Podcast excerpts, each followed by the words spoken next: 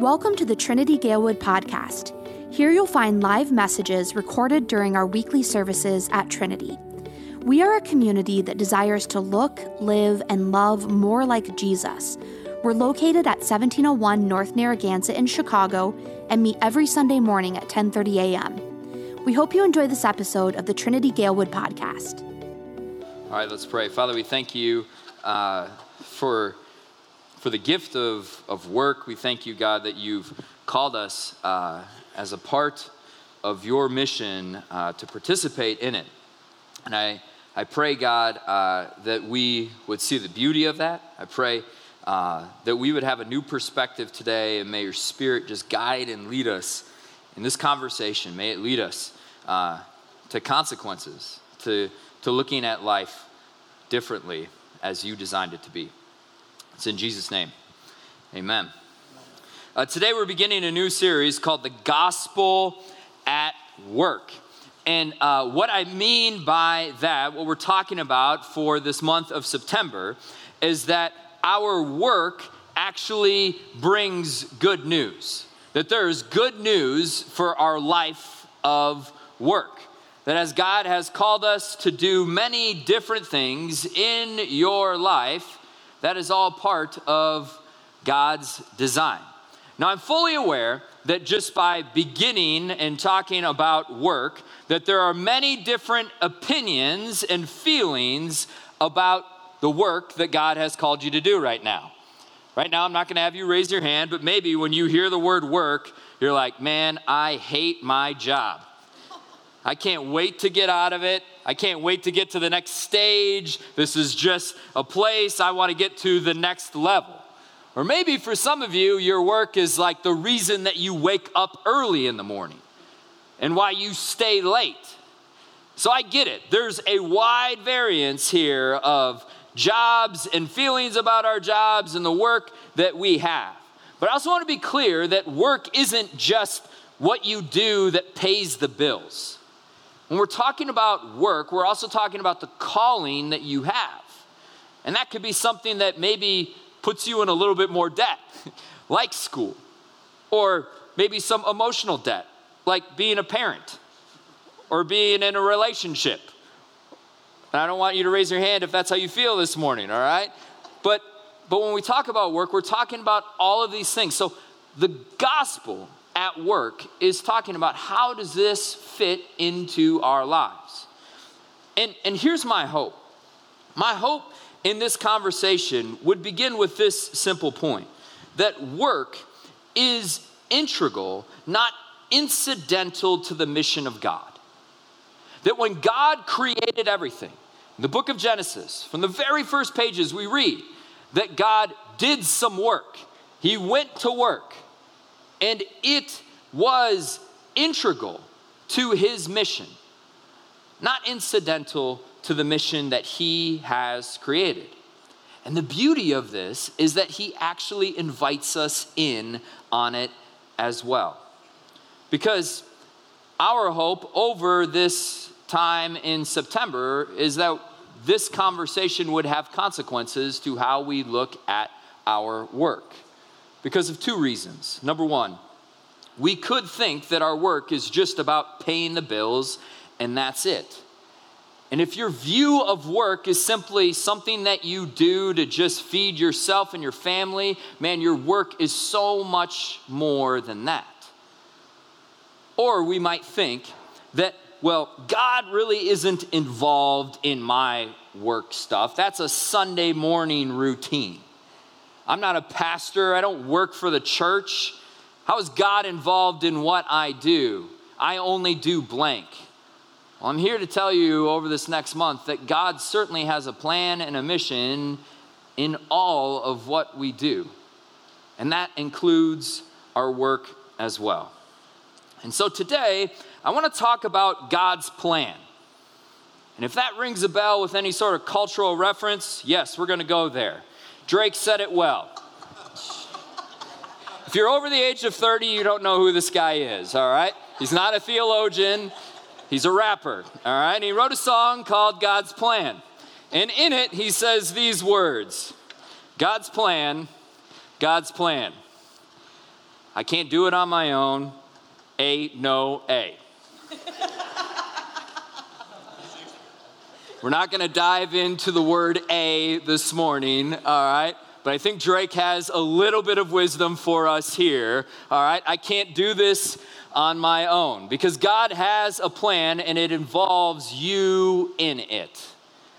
Uh, I remember specifically uh, the first time that I had to get a job. Uh, this is a picture of me during that time. I was in high school. I was a sophomore in high school. That's me in the middle. I haven't aged a day. And, uh, and my dad is on the left. He sat me down and he said, David, it is time for you to get a job. Anybody remember this moment? Maybe your parents had this with you. It was like, all right, you're gonna have to start paying the bills around here.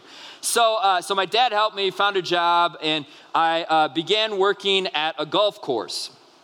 And, uh, and my job was I was basically like the cart boy. I was in charge of cleaning carts, but really my main job was picking up the balls, the golf balls from the driving range. If you've ever been to a driving range, you've seen this before. You've tried to hit this guy in the range cart, right? I was that dude, all right? And, uh, and I remember uh, as part of my job, I would go out, I would have to take that caged cart and connect it to this bigger contraption that made it very easy to pick up these golf balls. And, uh, and as I was doing that, one of the luxuries of my job is that I got to listen to music as I was picking up the golf balls. And uh, I was in the process of changing the CD on my Discman. Now, for those of you who know who Drake is, a Discman is simply something that was used before an iPhone or a phone that had your music, right? And I had the CD case with me as well. And so I was changing my Discman, not really paying attention in the process of doing that, and I ran over a tree.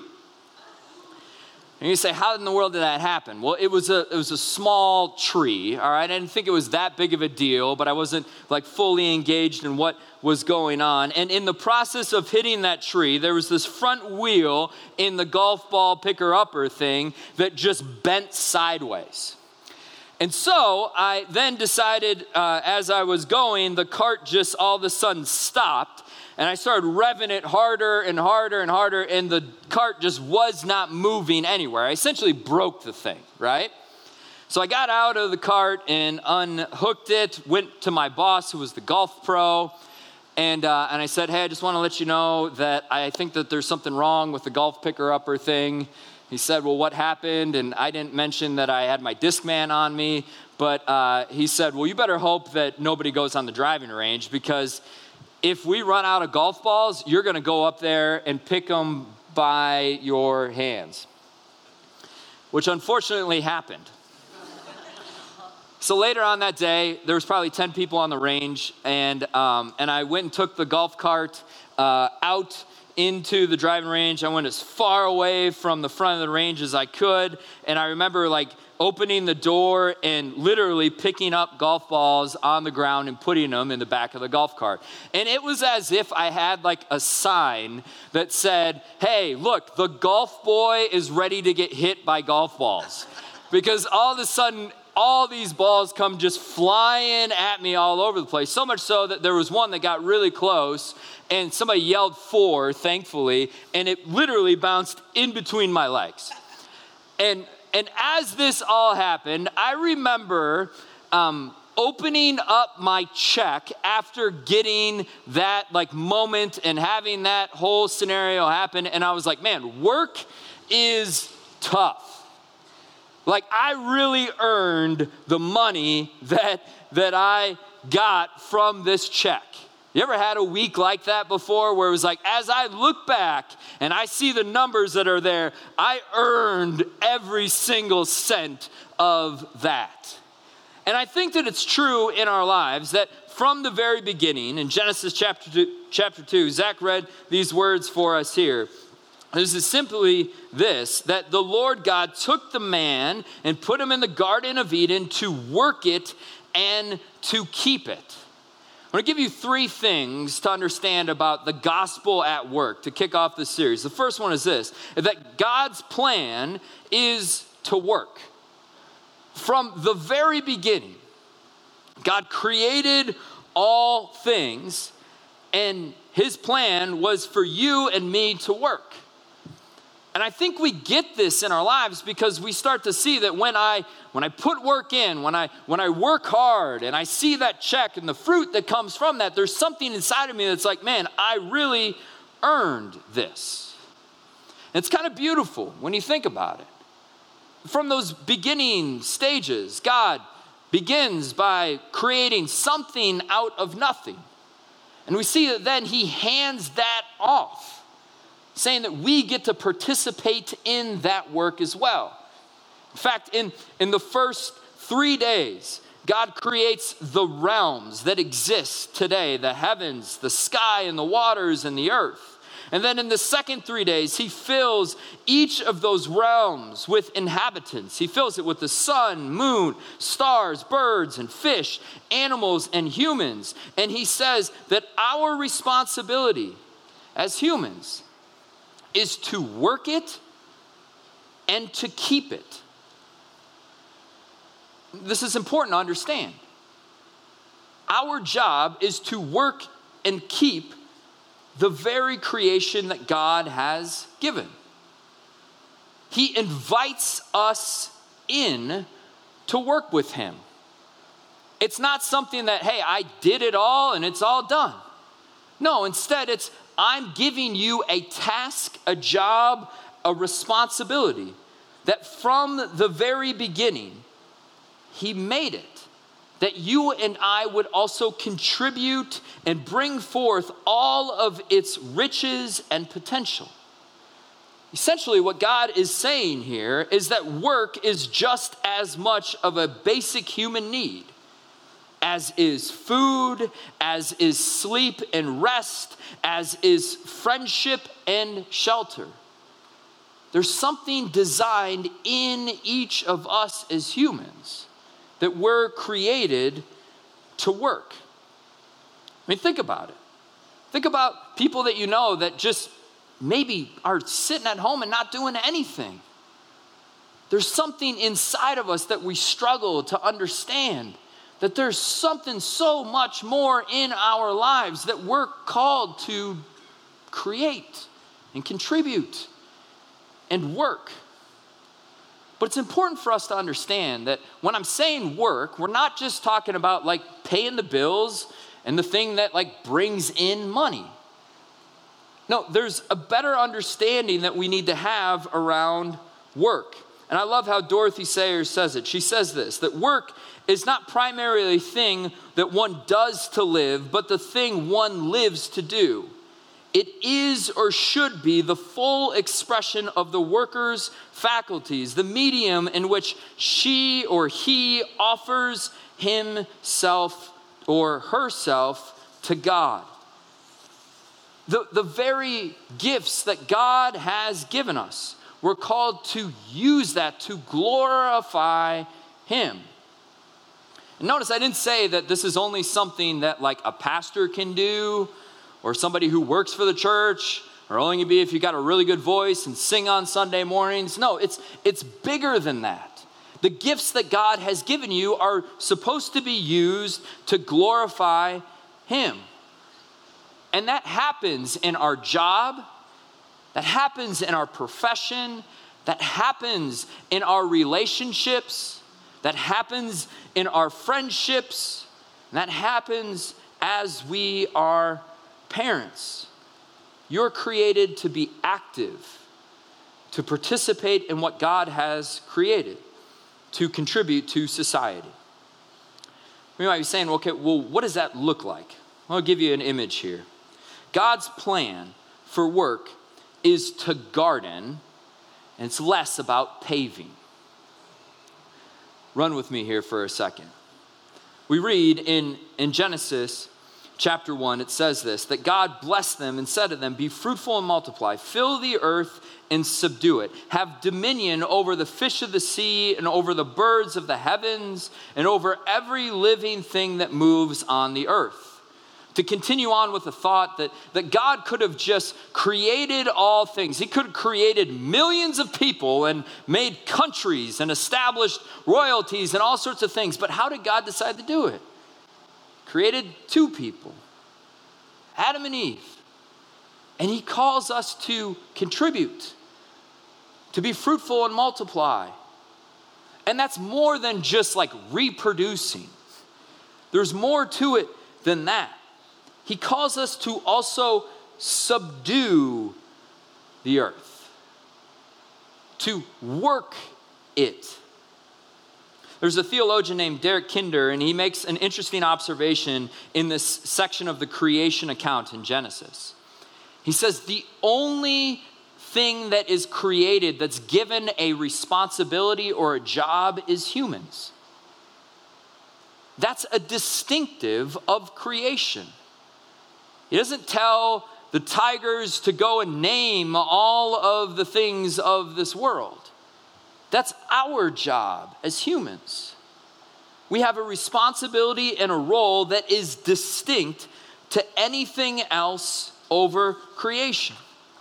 And, and, speaking of this word subdue, I think sometimes we have a negative understanding of what this word means. Means that we get to use the earth or, or use people or use whatever resources we have to, to, to fulfill ourselves. But, but keep in mind the context of what God is speaking in here. Never thought of this before. This is before the fall. This is before Adam and Eve have eaten the apple and gone a whole wrong way. That in perfection, God calls you and me to work, to subdue the earth, to participate in creation. I like the words of Eugene Peterson. He says, translating this section, he says this prosper, reproduce, fill the earth, and take charge. that essentially, our job are these things as humans. That in this world, we are given a task, a responsibility to contribute to it as well. And when we do this, when we understand this, it changes our perspective of how we look at our responsibilities, but also how we look at what God has created around us. We have a responsibility for the things of this world and this earth and the friendships and all of the relationships that we have. And when we understand God's intention from the beginning, it looked more like gardening than it did paving over things. I don't know if you've ever spent any time gardening, but it kind of is grueling. I know for me, I'm not a natural gardener by any means, but I understand some concepts when it comes to this task. See, God doesn't call us to be park rangers, which means that we just preserve things the way that they are and we don't touch anything. No, He calls us to be active in this world. Yet, He also doesn't call us to just pave over everything and destroy everything and use it only for our benefit. No, we're called to be gardening the very things that God has given us, which means that we don't leave this land the way that it is, which means that we rearrange it in order to make it most fruitful, which means that we draw the potential for growth and development out of the very gifts and skills that God has given us, which means that sometimes we got to dig some ground and work some hard work which means that there are seasons and times where we see a ton of fruit, and there's seasons and times where we don't see the fruit that we necessarily wanted to see. Now, I get it. Like, maybe you're kind, kind of confused. Like, is Pastor Dave telling me that I need to quit my job and become like a gardener? No, if that's what you're thinking, I'm saying you're missing the whole point. Here's what I'm saying you should approach your work like a gardener. It, for you, if you're a student, there are going to be seasons and times where you're going to have to memorize vocabulary words.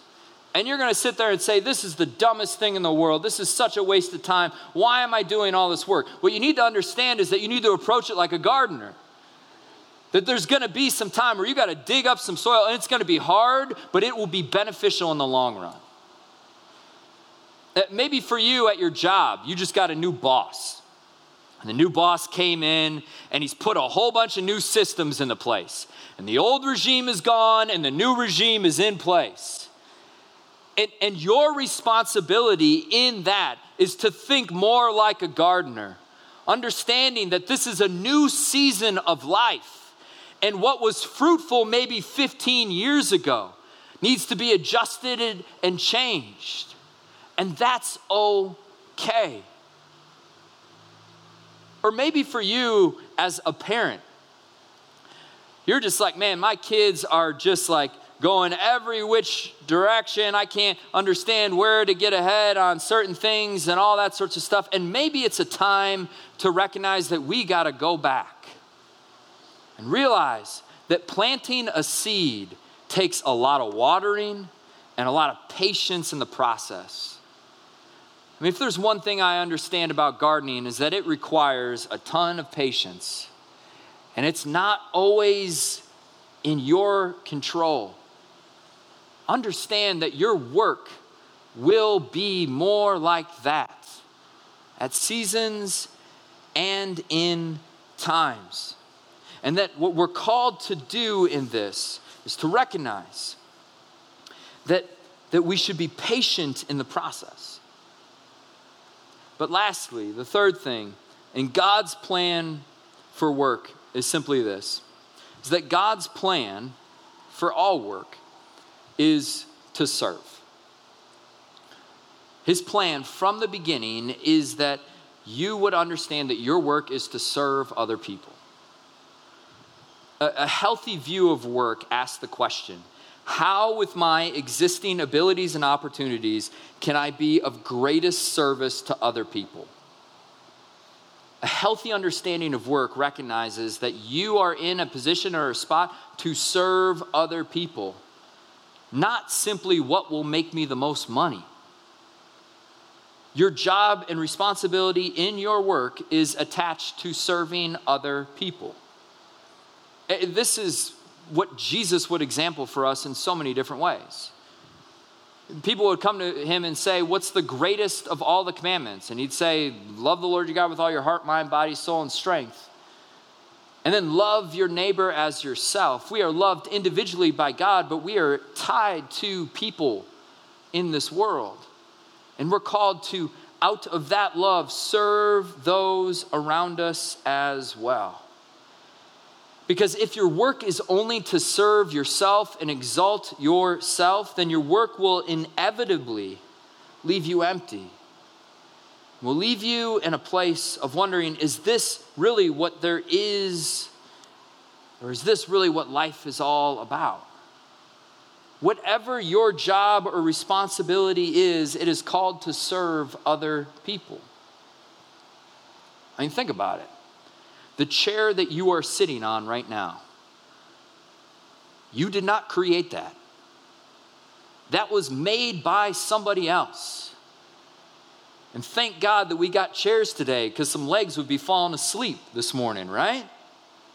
The clothes that you're wearing, made by somebody else. We can thank Jesus for clothes here this morning because it'd be really awkward if it wasn't the food that you're thinking about right now to eat this afternoon. I guarantee you didn't grow it in your backyard. Maybe some of the vegetables for the salad if you're gonna feel really good about yourself. But the chances are the meat that you're about to eat this afternoon wasn't some pet cow that you had, all right? It involved other people.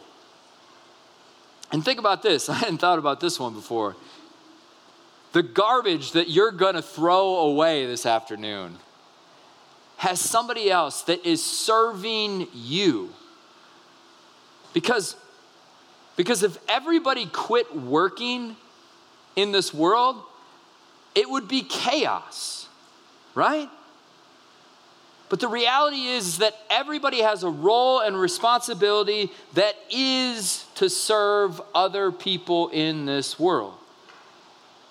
No matter how much you get paid, or how little you get paid, or even if you get paid at all, you're tied to other people.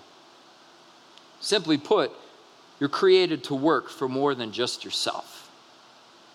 And we need to have that approach with our work. So back to Drake, right? And God's plan. Anybody seen the music video by show of hands here before? Like, okay, a couple of you. All right. So in the music video, this is really interesting. Um, Drake has this song, all sorts of stuff called God's Plan, A, No, A, you know, that song. And, um, and in the process of it, he, he decides to make a music video. In the music video, they have a budget of a million dollars. It's legit, all right? a million dollars. And, and what's interesting is that in this music video, he decides that instead of spending a million dollars doing the typical thing that you would do for a music video, he decides to go to certain areas and bless other people with that money. You've seen this video before, you know this. And, and what he understands is, is kind of the point here that, that you are created not just to exalt yourself, that God's plan is that you would use the gifts that you have to serve other people. No, I'm not saying that this is just charity, that you just hand out money like Drake per se. That's part of it. But the reality is, is that your job is tied and connected to service of other people. And this is exactly what Jesus does for you and me. He lives out this perfect example that by his death and resurrection, he has risen from the dead, showing us an example of what it looks like to live and how to love, and that our lives are intended to be intentional in service of other people as well. That yes, he died for you, but he also died so that you would share that love with other people. And he urges us to participate in that plan as well. And so the question becomes all right, what am I supposed to do? Well, I want to give you and just remind you these three things. Because tomorrow, when you wake up, and most of you don't work because it's Labor Day, you can sleep in and feel great about that, all right? But when Tuesday comes and you're just dragging because of all the terrible food that you ate yesterday, and you're like, man, I don't want to go back to work. Can't believe I got to do this again. This is the worst. I want to remind you of these three things. God's plan for you is to work. Whether that's something that you get paid to do, whether that's that you're a parent, whether that's in the relationships or as a student, God's plan is for you to work. Secondly, that that work is going to look more like gardening at times there will be seasons where it is really tough, but keep in mind that there will also be seasons where it is very fruitful. And you get to rejoice in the fruit of that season as well. But never forget, lastly, that God's plan in work is intended for you to serve other people. That's why you do what you do. You might say, okay, but what happens when I really just don't like my job? and I got some problems with work. Come back next week and we'll talk more about God's plan when we hate our work. All right? Let's pray. Father, we thank you so much for the gift of work. And God, I just pray that we would see the good plan that you have put into place. It's pretty incredible to think the God of the universe who can create something out of nothing has invited us in to work, to be a part of your plan. And I pray, Lord, that we would, we would take that responsibility seriously that we would see that that is good news, especially at times when it's difficult, but also that it's good news when things are going right and well. Help us, Lord, to see that this is something that you have gifted us and that we're called to use it to serve others in the process. It's in Jesus' name. Amen.